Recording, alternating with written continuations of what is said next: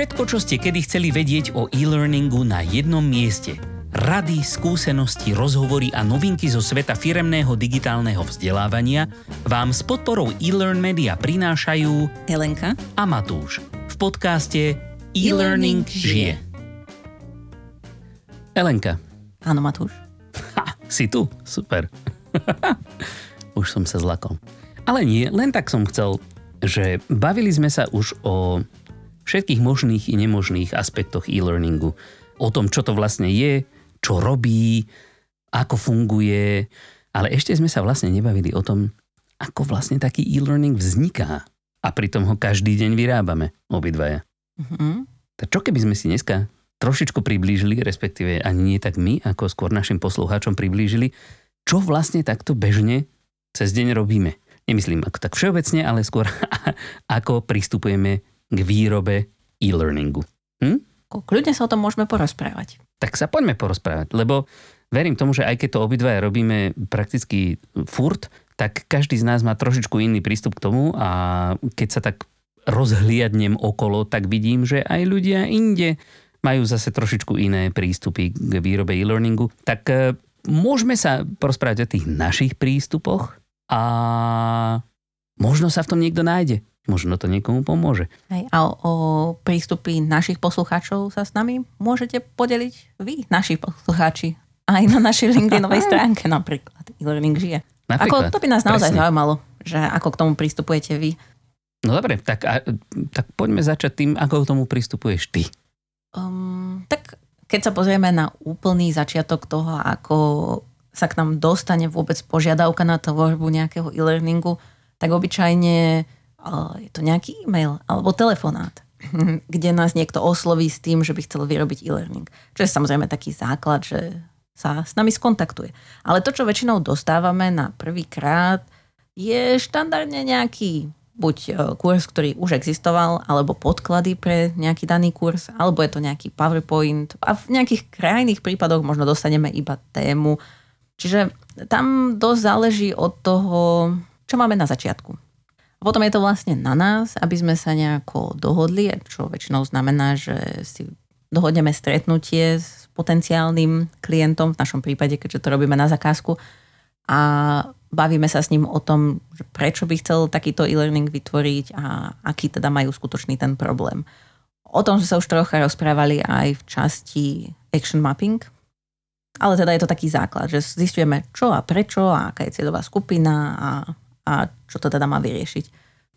Čiže to by som povedala, že je taká základná vec, ktorú robíme. Dostaneme podklady a potom sa pýtame viac. Zistujeme ďalšie informácie. A ono to možno tak vyzerá, že, že však to je samozrejmosť, že dostaneme nejaké zadanie a zistujeme ďalšie informácie. Ale to, na čo sme často zvyknutí z tej našej sféry, je, a hlavne čo sme sa rozprávali aj s ľuďmi, ktorí pracujú vo firmách, takže vyrábajú in- e-learning interne, tak často to je také, že im pristane na stole nejaký PowerPoint a je deadline, že do zajtra potrebujeme z toho e-learning. A tam ako keby už trocha možno nemajú priestor na takúto konverzáciu, respektíve zdá sa, že nemajú priestor na takúto konverzáciu a teda táto časť podcastu vám možno približí, že možno aj tá konverzácia na začiatku je fajn a potom to vlastne môže viesť k lepším výsledkom. Nie, že je fajn, je skoro, skoro esenciálna. Akože dobre, môže sa stať, že niekto nemá na výber, že proste takéto zadanie a ber alebo nechaj tak, ale v skutočnosti bez tej konverzácie ten e-learning alebo čokoľvek vlastne, čo robíme, akýkoľvek projekt, tak málo kedy ho má ten zadavateľ už tak dopodrobná pripravený, že z toho môže vzniknúť niečo, čo je skutočne to najlepšie možné riešenie.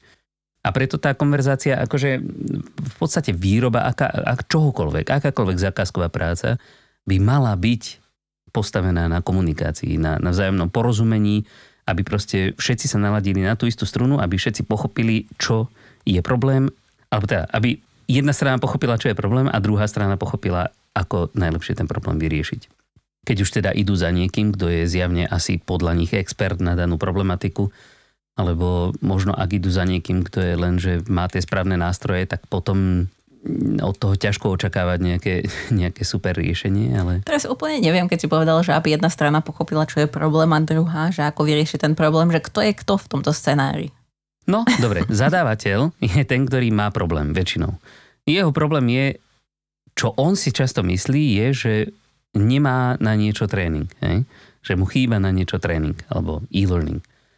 A druhá strana je ten dizajnér, hej?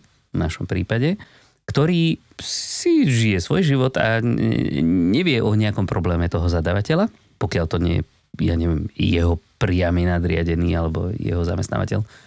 Takže akoby úloha zadavateľa je vysvetliť tomu dizajnérovi ten problém natoľko, aby on pochopil, čo je vlastne vo veci a, a mohol sa pozrieť na to so všetkou svojou expertízou, ktorú má, ako najlepšie sa k tomu postav- pre, problému postaviť.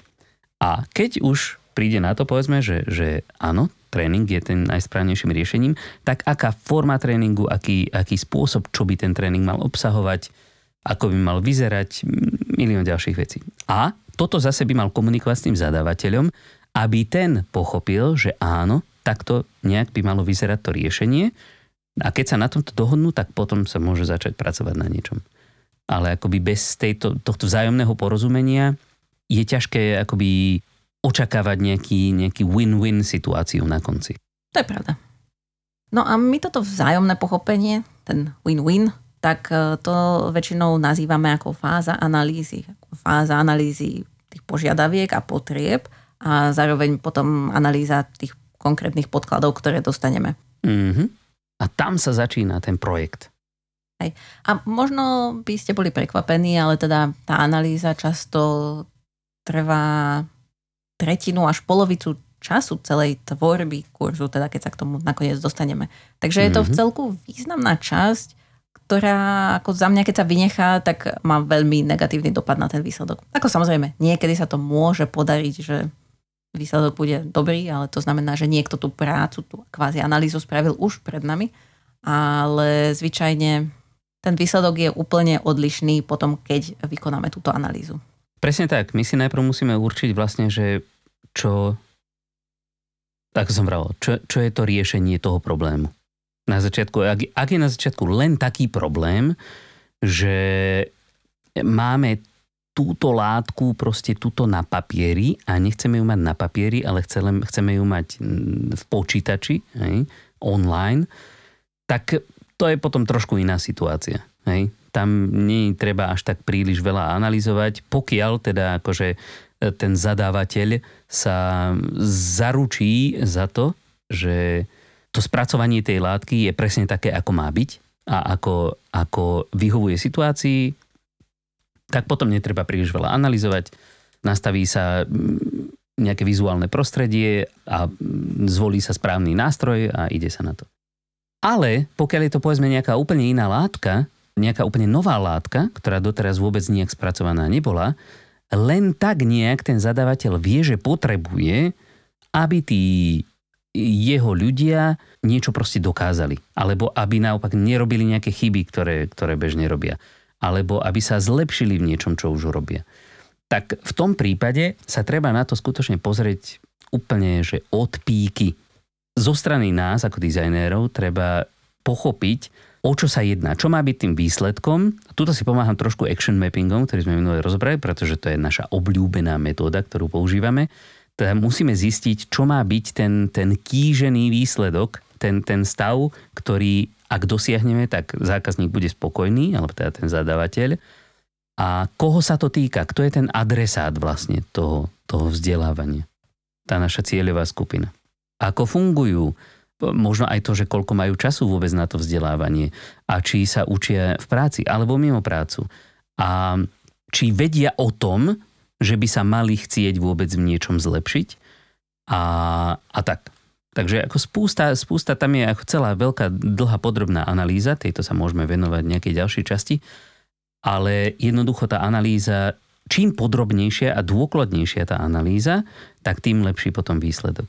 A v rámci tej analýzy si samozrejme musíme aj určiť, ako bude to finálne riešenie vyzerať. A tým myslím vyzerať aj doslovne. To znamená, ako, ako bude ten, ten vizuál toho. a ako bude k nemu tá cieľová skupina pristupovať. Či e, sa to budú učiť e, na počítači, v práci, na nejakom kiosku, alebo na svojom vlastnom nejakom laptope, alebo dokonca cez mobil. Či to už som povedal, že koľko vlastne budú mať na to času, pretože však dá sa urobiť aj také, jak sme sa minule bavili, microlearningové v podstate riešenie, kde e, sa tomu venujú len povedzme dve minútky denne, alebo tak. A na to im stačí mobil napríklad, lebo ten je vždycky po ruke. A v podstate ono to troška súvisí aj s tým, čo sme rozprávali v našej úplne prvej časti podcastu Mýty vo vzdelávaní, kde jedným z tých mýtov bol, že ľudia majú rôzne štýly učenia sa a vyplynulo z toho ako keby, že nie je to úplne o tom, že čo človek preferuje, ale to, čo si tá daná téma vyžaduje. Jasné. Ale zároveň sme sa bavili o tých mýtoch, teda v tých mýtoch, že tá preferencia, aj keď nie je určujúca pre úspešnosť toho vzdelávania, tak, e, tak je vždycky um, akoby... Existujúca je existujúca, áno. A má vplyv na percepciu toho vzdelávania ako takého. Keď človek sa bude učiť rád, pretože sme mu vyšli v ústrety tým, že sme nadizajnovali to vzdelávanie tak, ako mu to vyhovuje, nebavím sa teraz o jednom konkrétnom človeku, aj keď to je najlepší príklad, tak e, povedzme máme nejakú persónu, keď to chceme tak marketingovo zobrať, tak z tej práve podrobnej analýzy tej celovej skupiny nám vyjde nejaká persóna, to znamená nejaká konkrétna, e, ne, nejaký taký tá, ako imaginárny človek, ktorý ale má nejaké presné vlastnosti, nejakú prácu a nejaký, nejaké postupy. Takže keď to tomuto našijeme čo najbližšie na tie jeho preferencie, tak on je potom rád a je za to vďačný. A, a na budúce sa možno bude chcieť učiť ešte radšej ako doteraz. Takže akoby je dobré na to myslieť a podľa možností skúsiť tomu výjsť v ústrety, ak to teda není viac investovaných či už peňazí alebo energie proste len na to, aby sme niekomu vyhovili, ale proste ak máme tu možnosť, tak...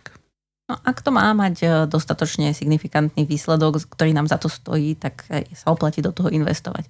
A to je v podstate mm. aj dôvod e, toho, prečo napríklad niektoré témy, ktoré sú v zásade rovnaká téma, hlavne keď si zoberieme napríklad taký compliance, povedzme, že téma informačnej bezpečnosti môže byť spracovaná mnohými rôznymi spôsobmi, lebo to závisí aj od toho, pre koho je to určené.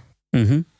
No a keď už teda sa bavíme o tom, že ako by mal vyzerať ten tréning, tak my už možno tak nad tým úplne nepremýšľame, pretože e, už sme ich urobili veľa a máme nejakú skúsenosť tým, ako ktoré veci sa možno dajú riešiť. Ale na začiatku, keď sme prichádzali na to, čo všetko funguje, nefunguje, ako funguje, kedy funguje, tak sme boli radi za to, že sme mohli použiť povedzme nejaké metódy, ktoré už sú, už sú overené. A nebudeme tu nejak podrobne do toho zachádzať, ale možno keď sa potrebujete od niečoho odpichnúť, povedzme, že, že e, sami máte nejaké zadanie, že ako vyrobiť nejaký e-learning na nejakú tému, a neviete úplne, kde začať presne, tak možno by vám pomohlo pozrieť sa na niektorú z tých metód a už len keď si to budete pozerať, tak vás niečo môže pritom napadnúť. A takéto metódy, ktoré spomínam, sú napríklad práve onen spomínaný action mapping alebo Ganieho 9 eventov, ak to preložiť rýchlo, neviem, nejakých 9 bodov vzdelávania, alebo Bloomova taxonómia e, známa, alebo Majerové princípy multimediálneho vzdelávania alebo, alebo už aj tie, tie princípy toho vizuálneho dizajnu. Kontrast, opakovanie, blízkosť, takéto veci. Všetko, všetky tieto veci je dobré vedieť, mať ich niekde vzadu v hlave, aby ste potom nemuseli pátrať separátne pri každom jednom novom projekte, že dokeľu, čo teraz idem použiť. Takže vravím, my už nad tým nepremýšľame takto, že a teraz presne používam, ja neviem, túto aplikáciu z Bluma. Proste vieme, že tento projekt si vyžaduje, alebo tento problém si vyžaduje takýto a takýto prístup. A už ako to nazveme, to je jedno. To áno. A v podstate je to, ako za mňa, hlavne v tomto prostredí toho korporátneho vzdelávania, už sme sa bavili o tých problémoch, hej, že na začiatku je ako keby nejaký problém, tak je to aj taká nejaká metóda riešenia problému, čo podľa mňa každý prirodzene v nejakej svojej životnej situácii zvláda. Keď si zoberiem napríklad, že chceli by ste si dať, ja neviem, do kuchyne nejaké skrinky a proste si to plánujete, že ako, tak sa tiež zamyslíte nad tým, že no a keď otvorím túto skrinku a potom túto druhú, tak sa mi zrazia tie dvere, tak to skúsim dať inakšie. Že je to možno taká zdlhavejšia metóda, keď e, nemáte nejaký základ toho, že aké všelijaké princípy tam môžu byť, ako taký ten architekt to robí hneď. Ale nie je to nič zložité. Presne, a pritom možno o tom, neviem, nejaký pán Kováč napísal nejakú knihu, princípy otvárania a zatvárania skriniek. Ale vy nemusíte vedieť, že to je práve metóda pána Kováča z jeho knižky. Proste ide o to, že viete, čo všetko je potrebné zohľadniť pri montovaní tých skriniek a tak nech si na to dáte pozor. Hej, je to jednoduchšie. A čo som minule čítala, taký celkom zaujímavý článok, mi to napadlo, keď si teraz povedal, že, že už máme nejaké také ako keby predchádzajúce skúsenosti, preto nad tým až tak nerozmýšľame. Že bola taká štúdia, kde testovali ľudí, že aké robili rozhodnutia. Myslím, že to boli manažeri, ktorých testovali a vlastne sa ukázalo, že keď im keby nedali čas na rozmýšľanie, tak pokiaľ boli tí manažeri kvázi odborníci, alebo že teda boli v tej oblasti, že niečo o nej vedeli, napríklad, že bankárom dávali, že ako sa rozhodnúť v oblasti bankovníctva a tak. Takže keď im nedali moc času na rozmýšľanie, tak sa vedeli ako keby intuitívne väčšinou viac menej dobre rozhodnúť. Ale že pokiaľ aj tým istým ľuďom dali nejakú inú úlohu, že z inej oblasti, kde neboli až tak doma, že intuitívne, aby sa rozhodli, tak v zásade z toho vyšlo, že tam tie rozhodnutia väčšinou robili zlé. Že ako keby podvedome ľudia, aj keď sa akože intuitívne rozhodujú, tak sú tam tie vedomosti a skúsenosti za tým, mm. ktoré používajú. Tak to len tak ako pre zaujímavosť. No to veď intuícia nemá z čoho iného vychádzať len práve z tých vedomostí a skúseností keď nemáš nič, keď si úplne tabula rasa, tak proste riešiš veci skôr náhodne. No, hej. Hmm. No dobre, tak povedzme, že sme tak nejak akoby zanalýzovali celý ten problém, všetky podklady, ktoré máme k dispozícii, všetky informácie od zadávateľa. Tak čo ďalej? Rozhodli sme sa teda, že áno, e-learning je presne to riešenie, ktoré, ktoré je to správne pre našu situáciu. Aj, a už nie, vieme tak asi... skončili. Áno, tak tuto končí náš podcast. Majte sa pekne, dovidenia. A, Ale teraz povedzme, druhá línia, no. druhý paralelný svet. E-learning no. je riešenie. No, a podcast presne. pokračuje.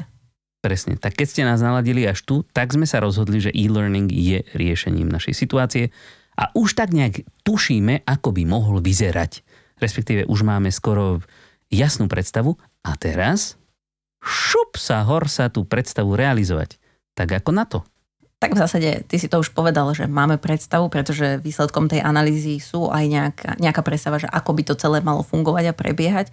No a vlastne postupujeme podľa toho, čo sme si povedali. To znamená, že ak to má byť um, nejaký, nechcem povedať, že úplne že klasický e-learning, ale také to, čo si predtým, pod tým väčšinou predstavíme, že možno máme nejaké slajdy, alebo je to nejaký elektronický dokument, a nemyslím knižka, ale elektronický dokument, interaktívny možno, tak e, vyberieme nejaký autorský nástroj, my si vyberáme z tých, ktoré používame, samozrejme ich mnoho a tiež sme mali o tom epizódu podcastu e, o autorských nástrojoch a aké rôzne sú. No a samozrejme nemusí to byť iba takýto kvázi klasický e-learning. Môže to byť aj niečo úplne iné. Ako napríklad. Ako napríklad? Čo ja viem? Video? Hej. napríklad. Rýchlo ma nenapadlo. Je len, ešte som e, zabudol v podstate povedať, že výsledkom tej analýzy samozrejme je nejaký, povedzme, storyboard, alebo možno už dokonca nejaký prototyp, ak sme si medzičasom niečo niekde e, kreslili. Takže, takže akoby podľa tohoto si fakt zvolíme už nástroj, podľa toho, čo chceme vyrobiť. A keď sa bavíme o e-learningu, tak aj ten môže mať rôzne formy a tiež sa na ňo dajú použiť rôzne nástroje. Hej, ide o to, že nakoľko moc je potreba, aby sa tí študenti do tej témy ponorili, tak podľa toho si zvolíme nástroj. Alebo pokiaľ si povieme, že video je fakt ten najlepší, najlepšie riešenie, tak aj tam máme viacej rôznych druhov nástrojov, ktoré môžeme použiť. Niektoré sú dokonca zadarmo. Alebo možno, že chceme vyrobiť len nejaký veľmi dobrý mm, dokument a nemusí byť ani interaktívny. Tak na to môžeme použiť, ja neviem, nejaký ilustrátor alebo čo. Niekedy, niekedy sa stane, že riešením môže byť aj PowerPointová prezentácia. Uh-huh. Keď je dobre spravený PowerPoint, tak není na to. ono sa síce hovorí, že death by PowerPoint, ale to len preto, že ľudia to strašne odflakávajú. A vôbec na to nemyslia. Proste prdnú všetky informácie na slajdy a myslia si, že je to proste nejaký ako, neviem, Wordový dokument. Takže fakt, treba zvoliť správny autorský nástroj na to konkrétne riešenie, ktoré sme si vymysleli, ktoré sme si určili a podrobne analyzovali, že to vyrieši náš problém. Hej, Takže, ako, no. V zásade v tejto časti nie je veľmi o čom. Že, že hmm. to, čo sme si naplánovali, tak to teraz potrebujeme zrealizovať. A čo a... ešte, pardon, robíme my, pretože máme tu možnosť, našťastie, tak e, nemusíme všetko kresliť, pretože ja osobne nie som až taký šikovný kreslič, ale máme nášho dvorného grafika, takže e, všetky také komplexnejšie veci, miesto toho, aby sme vyhľadávali povedzme nejaké obrázky už existujúce, alebo ja neviem, nejaké ikony z PowerPointu, tak ho poprosíme, aby nám nakreslil a aby to dobre vyzeralo. Hej, to je výhoda. Uh-huh prípadne aj animácie, keď nejaké chceme dať. Ak ste to teraz nemali na pomoc grafika, tak vám tak si odporúčame si nejakého nájsť. Samozrejme, vieme, že to nie je v možnosti každého človeka a dá sa vystačiť si aj s nejakými um, dostupnými zdrojmi. Áno, jasné. Len naozaj je to pre ľudí, ktorí majú e-learning ako keby sami na starosti, že by ho mali aj tvoriť a mali by tam robiť aj tie médiá, tak sú to potom takí multi... Mediálni. Instrumentalisti Aha. Nie úplne, lebo to je také hudobné, ale skrátka musia toho veľa ovládať. Sú, musí, to, to, je, to je inštru, aj internet je inštrument. No, Keď si to tak zoberieš, no tak potom. no dobre, tak povedzme, že sme niečo vytvorili. Áno, a teda, teda tá hm? tvorba, to som len sa povedať, že tá tvorba, teraz sme to akože tak uh, v zásade, dalo by sa povedať, že krátko odbyli, že skrátka vyrobíme to, čo sme si naplánovali ale teda to je tiež e, jedna z tých ako keby väčších častí toho celého procesu. Čo je asi pochopiteľné, že trvá mm, ten kurz nejaký čas vyrobiť. Hej. Len, len akoby nie je tam veľa vecí, čo by sa dali opísať, pretože akoby podrobnejšie sme sa k tomu vyjadrili práve už tej analýze, že tá tvorba nutne trvá nejaký čas samozrejme, pokiaľ ten výsledok má stáť za to, ale je to taká ako už skôr manuálnejšia práca v tom zmysle, že už nepremýšľame, ako by to malo vyzerať, ale už to robíme tak, aby to čo najlepšie vyzeralo, tak jak sme to naplánovali. Hej, keby som sa vrátila k tej metafore toho architekta, mm-hmm. tak vlastne v analýze to celé naprojektoval. Teraz príde niekto, kto dokáže tú kuchyňu zložiť a v podstate nasleduje ten návod. A ak to bolo všetko dobre naprojektované, tak všetky kúsky by mali do seba zapadnúť a všetko by to malo byť OK. Ale nemusí mm-hmm. to tak vždycky byť. A na to nám slúži ďalšia fáza. A to je? A to je fáza revízie. Ako v podstate také mini revízie sa u nás dejú aj v priebehu tvorby tej kurzu, v priebehu rozprávať, v priebehu tvorby kurzu, keď si potrebujeme niečo overiť, dohodnúť sa, hlavne ak máme na začiatku ten prototyp, tak tam sme sa už na niečom dohodli. Ak máme storyboard, tak väčšinou dávame nejaký prvý pohľad, že takto nejak by to mohlo vyzerať, alebo keď sme si niečím neistí, že by sme to chceli spracovať, tak nech nemusíme tráviť veľa času tým, že ideme nesprávnou cestou, tak si to radšej overíme. Ale mm-hmm. taká hlavná revízia nasleduje, keď je ten kurz v zásade hotový. Mm-hmm. No a v podstate to znamená, že sprístupníme klientovi to, čo sme spravili a on nám k tomu dá svoje pripomienky. To znamená, že ako niekto príde, si pozrie tú kuchyňu a povie, ale toto sa mi nepáči. A tu by som chcel inú farbu a tento šuflík nejde otvoriť. Tak to je vlastne ten čas, kedy vieme doladiť nejaké detaily. Presne tak. Niekedy to trvá dlhšie, niekedy kratšie. Zase túto veľmi pomáha, pokiaľ sme sa poriadne venovali tej analýze, že už všetci presne sme tak nejak v obraze, takže my presne vieme, čo od nás ten zadávateľ očakáva a zadávateľ zase na druhú stranu presne vie, čo asi môže od nás očakávať. Takže ako vy predídeme nejakým prekvapením potom. Hej. A keď sa náhodou nejaké prekvapenia vyskytnú, tak e, sú to väčšinou len pozitívne prekvapenia, pretože sa im strašne páči, ako to vyzerá ten výsledok. Hej.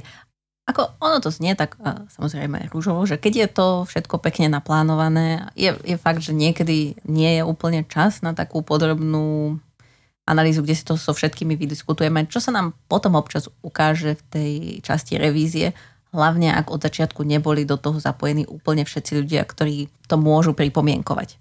Takže to je taký malý tip, že ak pracujete takýmto spôsobom, že si na začiatku dohodnete s tým zadávateľom, ako chcete, aby to vyzeralo, tak bolo by fajn, keby za tú stranu toho zadávateľa s tým boli OK všetci tí, ktorí to nakoniec budú aj pozerať.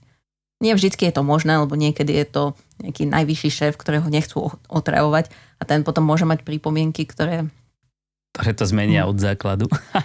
a akože a, áno, môžu byť také, ale to sa väčšinou dá dohodnúť, že tak pozrite sa, takto sme boli dohodnutí a, a nejako sa to vyrieši, hej, že buď je to dôležité, alebo to nie je dôležité a podľa toho postupujeme.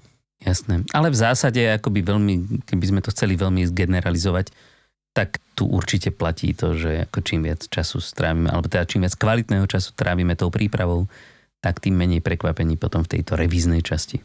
Hej, že to je tiež vlastne také, to už neviem, kde sa to počula, že vlastne jeden z dôvodov, prečo ľudia majú radi nábytok z IKEA, je aj to, že vlastne si ten nábytok sami postavia. Že sú potom no, vlastne zaiste. na seba hrdí, lebo je to vlastne súčasťou tej ich práce. Takže tiež keď zapojíte ľudí, ktorým sa ten kurz má páčiť na začiatku do toho návrhu, tak potom to bude aj ich práca. Presne. Pre... Teoreticky by ste mali byť spokojní potom. A aj vám to ušetrí zase tieto prekvapenia, pretože ano. oni v podstate sú celý čas vystavení tomu kurzu, tak jak sa postupne stavia, takže nikto nemôže tvrdiť, že niečo nečakal. Aj. No, skrátka, najlepšie je, keď spolu spolupracujeme od začiatku. Presne. A keď revízie dopadnú teda dobre, zadávateľ je spokojný, my sme spokojní, tak máme hotovo. Či? No, teoreticky máme hotovo. Potom nastáva odovzanie kurzu, samozrejme všelijaké tie technické veci, ako otestovanie na platforme klienta a tak podobne, také akože naozaj už len technické záležitosti. A potom v ideálnom prípade nastáva aj nejaká spätná väzba.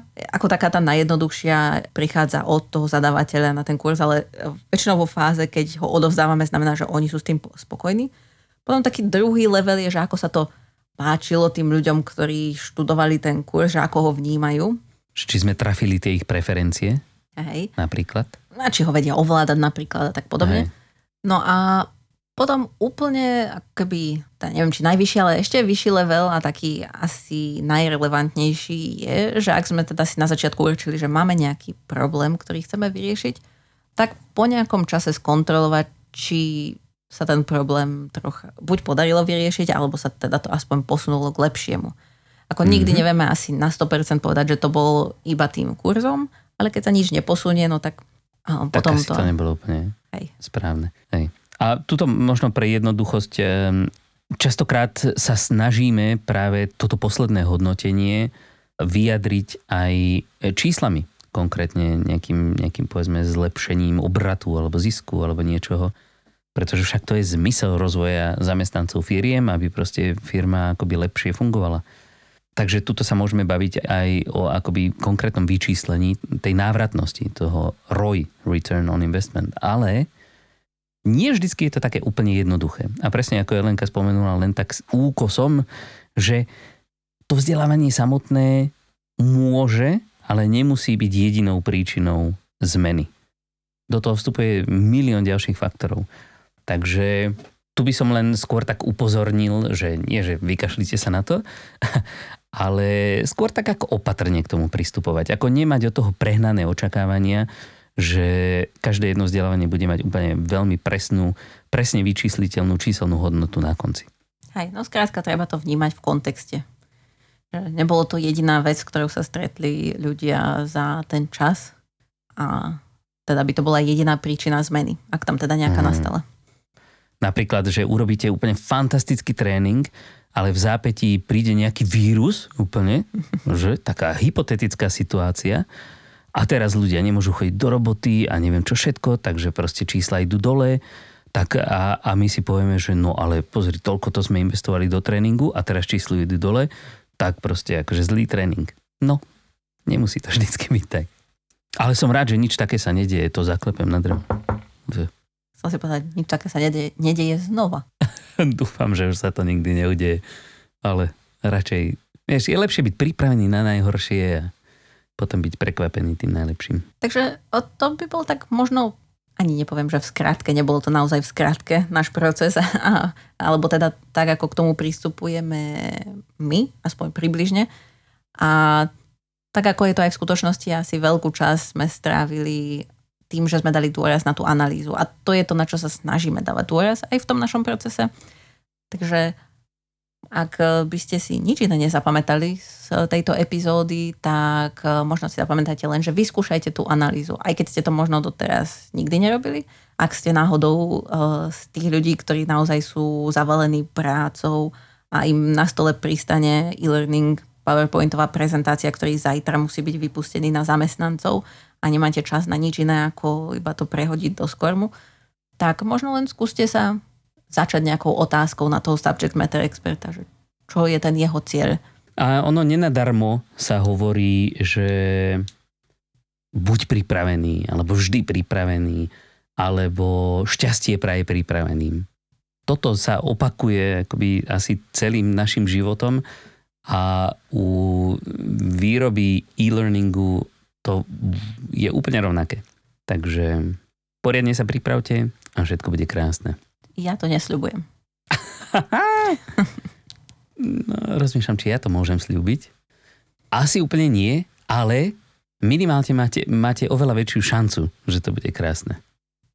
Takže nebojte sa toho, venujte sa poriadne príprave. Ako sme už mnohokrát spomínali, nepredpokladajte. Radšej si overte, či je to skutočne tak.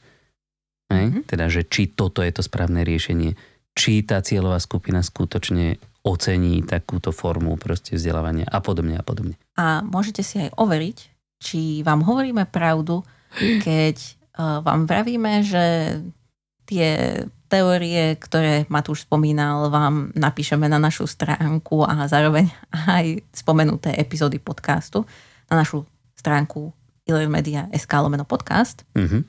A budeme radi, keď sa aj vy podelíte s nami o vaše skúsenosti s tým, ako pripravujete e-learningy. Možno, že to robíte úplne inak.